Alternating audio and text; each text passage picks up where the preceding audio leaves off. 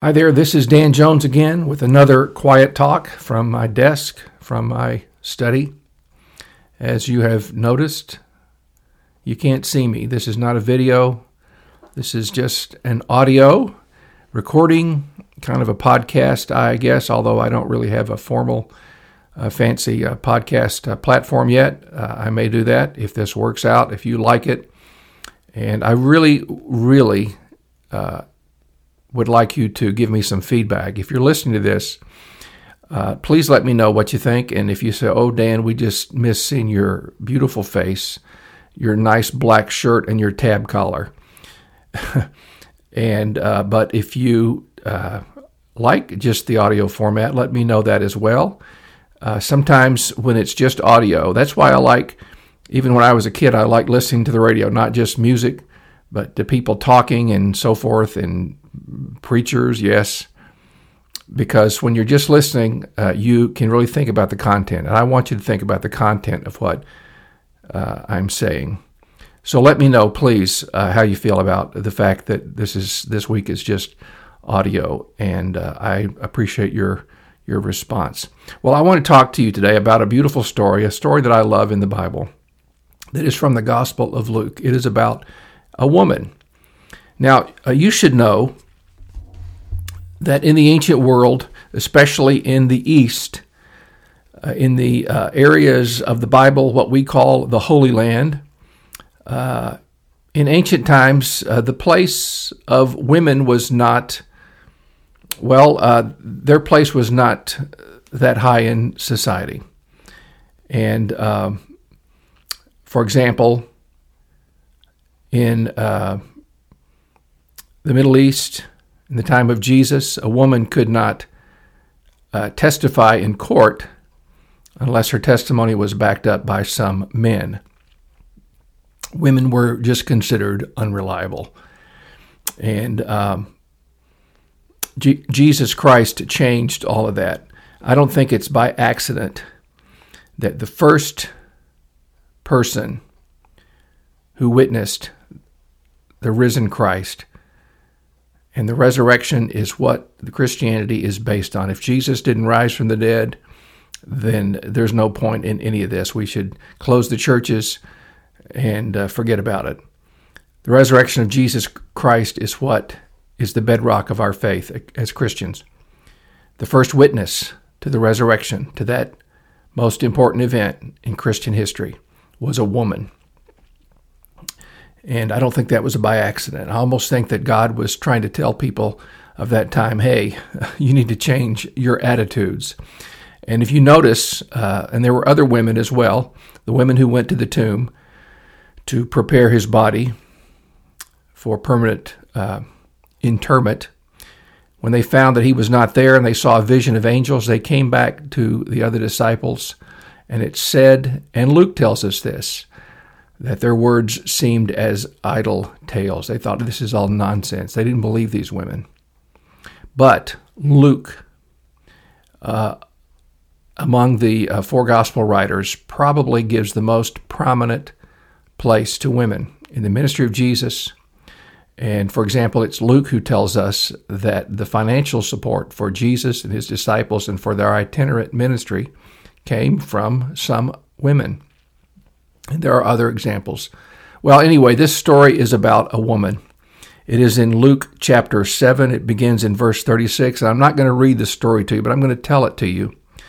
And uh, one day, uh, one of the Pharisees, a very religious man, uh, asked Jesus to come to a party at his house to eat with him. And um, so he went there and he went into the to eat. And the Bible tells us that a woman uh, came in to their gathering, a woman. She was obviously not invited to be there, but she just came in. And it says, a woman of the city who was a sinner.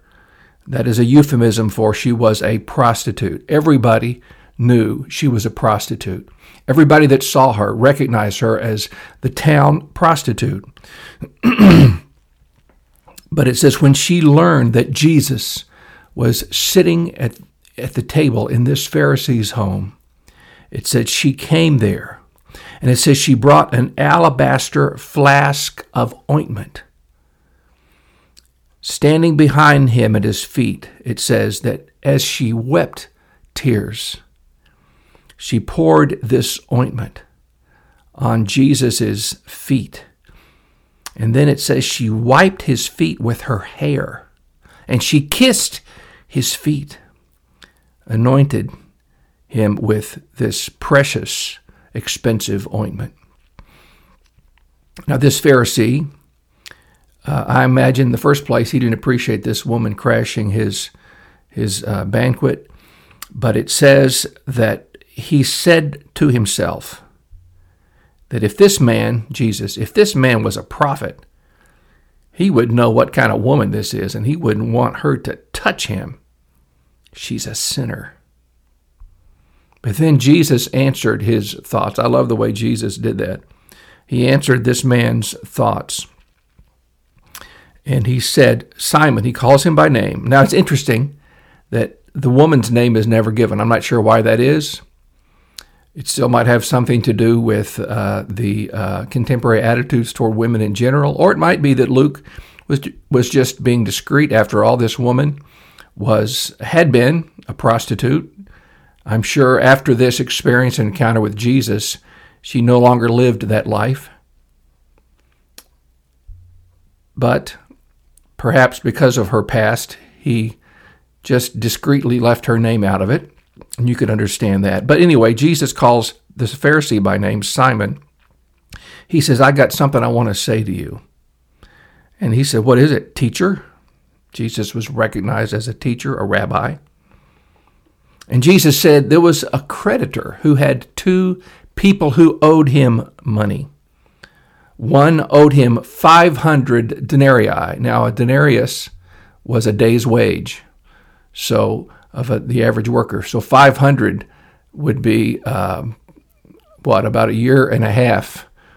Just think about what you make in a year if you're still working, and uh, multiply that times uh, 1.5, and uh, that's how much this uh, guy owed the creditor. He said the other person only owed him 50 denarii. That would be about, well, 50 days' wages. It says, when they could not pay the debt, they didn't have the money. Either one of them had the money. This guy just forgave them both. Now he said, Which do you think, Simon, of these two debtors are going to love this fellow more? And he gave the obvious answer. Well, he said, I suppose the one that to whom he forgave more, the one that owed him 500 denarii, probably was a lot more grateful and loved him a lot more than the one that only owed him 50. Jesus said, Good answer. You're correct, sir. You have judged rightly. And then it says he turned to the woman and said to Simon the Pharisee, looking at the woman, he said this. He said, Do you see this woman? What a question that is. That is so full of, so pregnant with meaning. We could talk about, do you really see this woman? Do you see her as she is? Then he says, I entered your house, and you gave me no water for my feet. That was a standard a custom in that day when you came into somebody's house, they would wash your feet. Now, that seems strange to us, but that's what they did. It was just common courtesy. If you were wealthy and had servants, a servant would do it. If you didn't, you would do it. But he said, You gave me no water for my feet, but this woman has wet my feet with her tears. She has wiped them with her hair. Then he says, You did not kiss me as customary. Just like today we shake hands, or maybe we don't shake hands anymore. I don't know about that, but that has been our custom. And their custom, it, would, it was customary to greet somebody, you would kiss them once on each cheek. He said, You didn't kiss me. You didn't greet me in the normal way, Simon. But this woman has not stopped kissing my feet. He said, You did not anoint my head with oil, which was another common courtesy. Seems strange to us, but that was common for them. But he said, This woman has anointed my feet with precious, fragrant ointment, perfume. Therefore, and here it is Jesus said, Therefore I tell you, her sins, which are many, he did not minimize her sin. He said, Her sins are many, but they are forgiven. For she loved much. She has had much of much sin in her life has been forgiven, a lot of sin, and so she has a lot of love. But the person who is forgiven little loves little. The implication there is obvious. This Pharisee didn't feel like he had much that needed forgiving. He was a self righteous person. So he had very little love for Jesus. And then he said to this woman, Your sins are forgiven. Your sins are forgiven. Of course, this shocked everybody. They said to themselves, Who is this guy who thinks he can forgive people's sins? And he said to this woman, Your faith has saved you. Go in peace. Go in peace. Now let's talk for a minute about this woman who was a prostitute. I don't have to tell you that little girls do not aspire to grow up to be prostitutes. Women become prostitutes because of unfortunate life circumstances, for the most part. I would say that's true. In Jesus' day, when a woman was a widow, if she didn't have any money, and she didn't have a close relative to help her, there was not much she should she could do. There were no uh, social programs to take care of people like this. There was no uh, aid to families with dependent children or any anything like that. And very often, circumstances like this would force uh, women. They either could choose between prostitution and starvation. And so, life circumstances and this doesn't excuse being a prostitute. Jesus said her sins were many, but it just gives us some perspective. So, what moved this woman to take the risk of publicly displaying her love for Jesus Christ like this? Why would she do this? Nobody had ever looked at this woman like Jesus looked at her. You can imagine, as we noticed from reading the story, it was commonly known that this woman was a prostitute. The minute she walked in, I'm sure people were sort of shocked and they said, How dare this wicked lady come into this godly uh, banquet? She was, it was known by everybody what her life was, who she was, what she had done. And so imagine the way especially the way men would look at her. This Pharisee looked at her with self righteousness. Now, I have an idea that in, in, in Jesus' day, some men who in public, in daylight, would look upon a prostitute with sort of, ha, a filthy sinner. Might be, some of those same men might be her clients after dark. But of course, she's never going to say that.